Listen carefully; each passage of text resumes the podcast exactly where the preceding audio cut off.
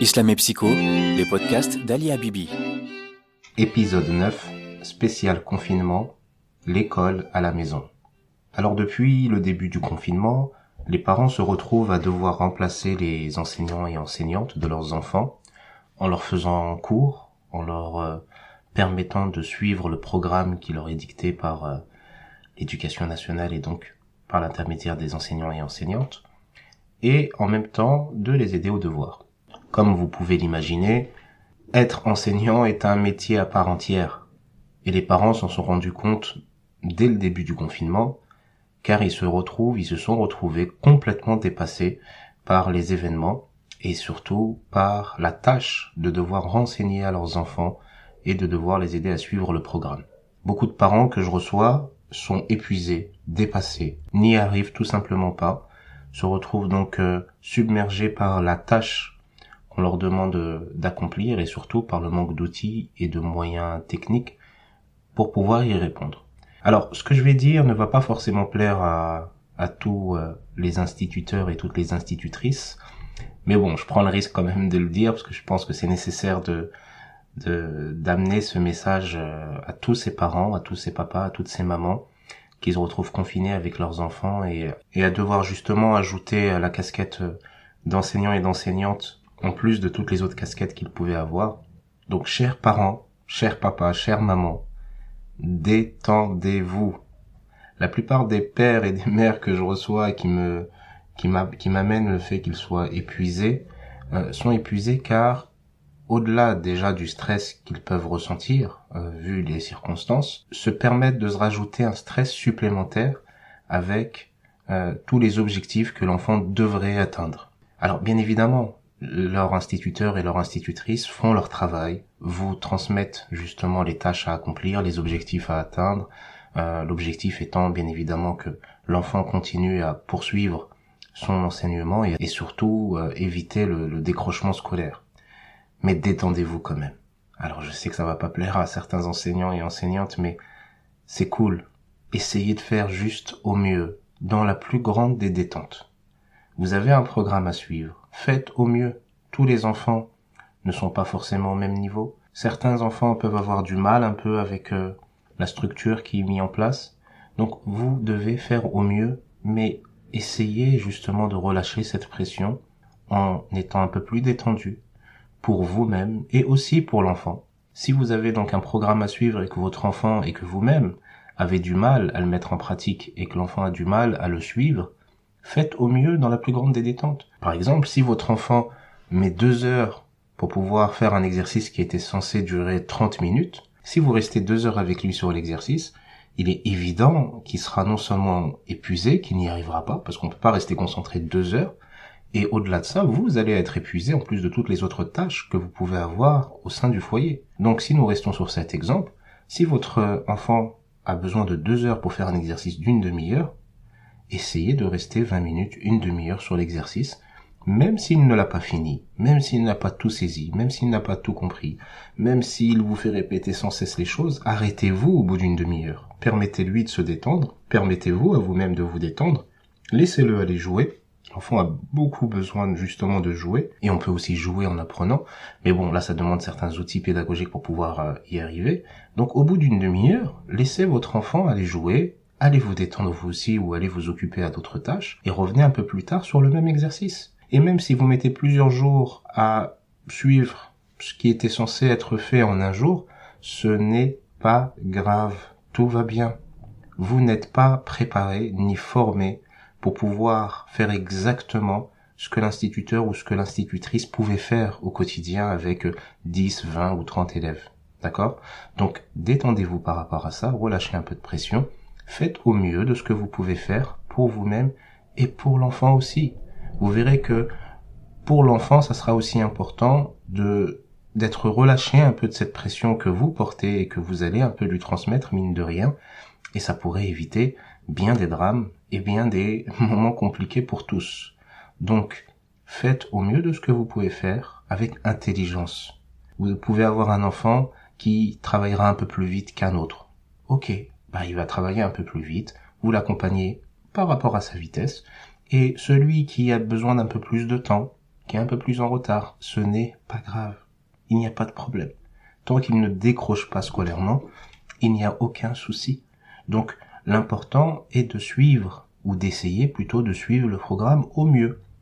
Donc vous travaillez un peu une demi-heure le matin, une demi-heure en début d'après-midi, une demi-heure éventuellement en fin d'après-midi, et il avancera progressivement. L'objectif est de suivre justement le, programme et qu'il ne décroche pas, mais aussi euh, qu'il ne soit pas dégoûté des enseignements ou des cours, qu'il ne soit pas dégoûté des moments qu'il passe avec vous, qu'il ne soit pas donc écœuré de, de, de ces moments, que ça ne soit pas trop lourd pour lui ou trop étouffant, sinon ça risque de le faire fuir même par la suite. Et pour vous aussi, l'objectif est de passer un bon moment avec votre enfant, de pouvoir répondre au mieux à cette tâche selon vos possibilités, car à ce niveau-là, on n'est pas tous égaux non plus. D'accord? Vous vous retrouvez à devoir euh, euh, refaire des fractions, choses que vous n'avez pas faites peut-être depuis 20, 30 ou 40 ans, euh, et que vous n'avez jamais utilisées dans votre vie, forcément vous allez vous retrouver limité.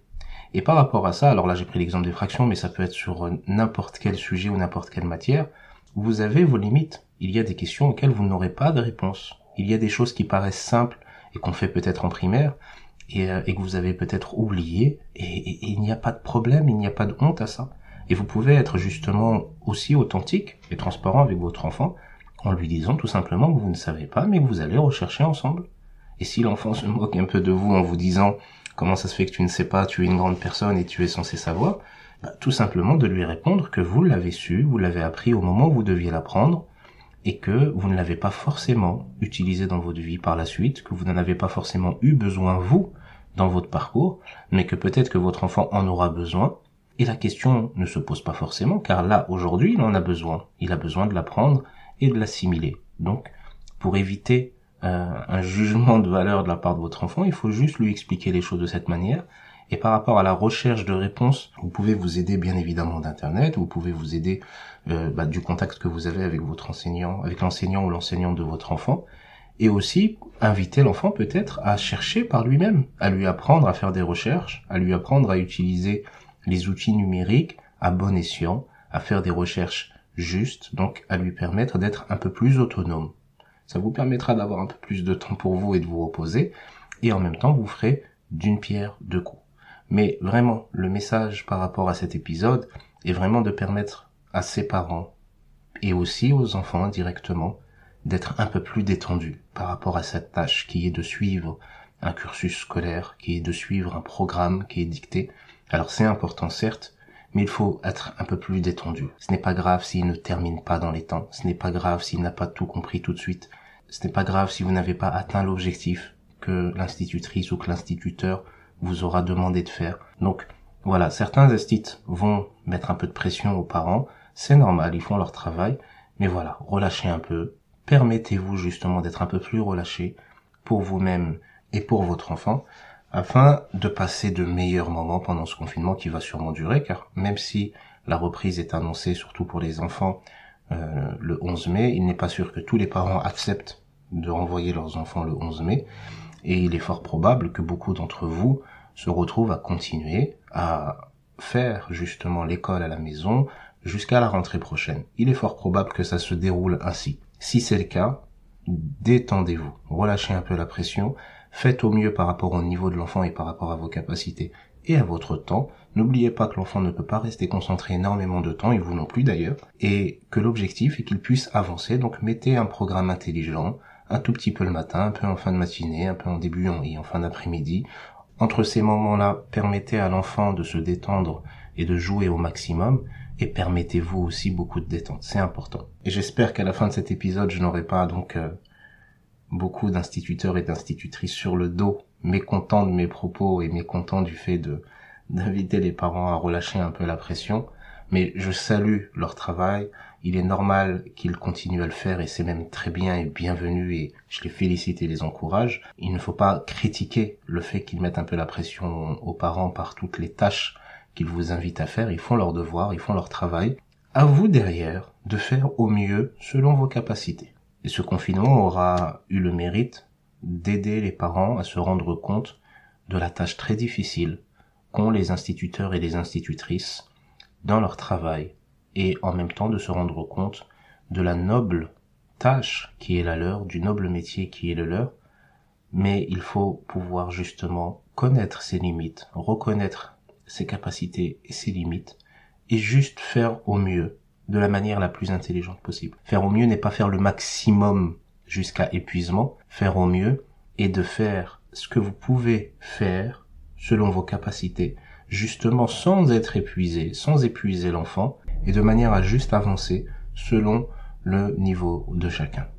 Je vous souhaite bon courage pour la suite par rapport à votre tâche, justement, de nouveaux enseignants ou de nouvelles enseignantes. Faites au mieux et détendez-vous. Tout va bien. Tout va bien. Votre enfant est en bonne santé. Il est proche de vous.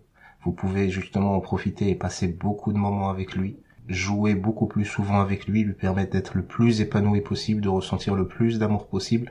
C'est ça le plus important. Le reste est certes important, mais le plus important c'est ce que je viens de vous citer. Donc ne mettez pas de pression inutile sur des choses qui sont importantes, mais qui passent après ces choses-là. Donc profitez de ces moments avec eux et n'oubliez surtout pas que l'enfant a énormément besoin de jouer. Que Dieu vous aime encore et encore plus.